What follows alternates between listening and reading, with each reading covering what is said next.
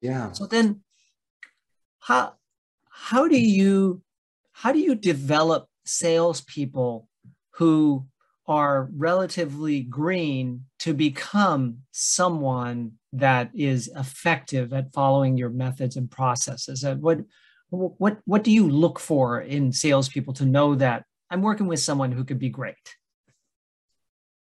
Michael, those are my favorite agents to hire.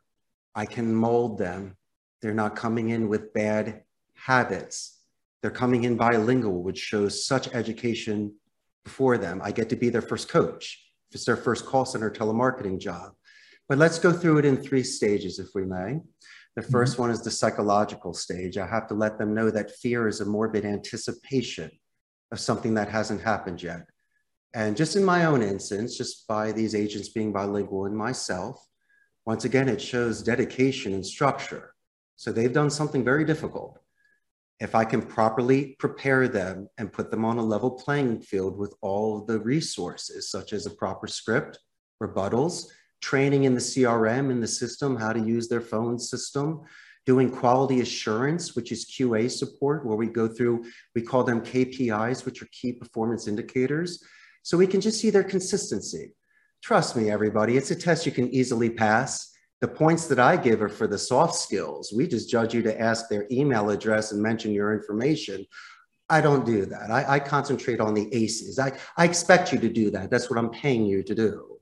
What I want you to do when you're in class is to once again relax and realize that this could be something that could pay more than most vocations. And the fact that you have a thesaurus and you should expand your vocabulary. So instead of using words like help, my suggestion would be to use in this specific order would be assist, guide, or lend a hand. Same message, different delivery. You're being more strategic on this. You're being a little more clever. You don't, once again, need to say, I'm sorry, it's for my clarification. So once I expand their vocabulary just with work words, and then they go home and learn additional words because they're just so into it. And so what happens then? Then you start connecting people together so you have a certain sort of buddy system.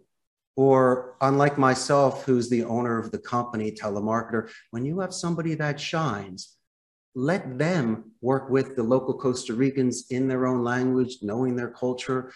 It's very important for me that people get promoted here from within.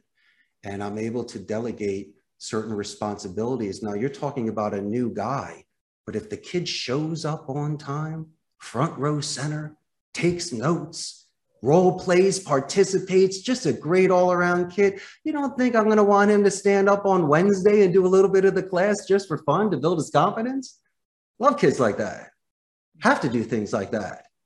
And they will make sure that the people that work with them break bread with them, know each other's names, and you just don't say good job. What are you saying good job on? Let them specifically know you listened to a call or let them know, thank you for your one year anniversary with us. I must be doing something right because Amazon, Oracle, Intel, and HP, they're here. I compete against the big boys. But guess what? They don't play pinball with their people. They don't train their people personally like I do. They're not selective of sometimes the campaigns that they choose just to make sure that people feel comfortable with the sort of training that they have and the preparation.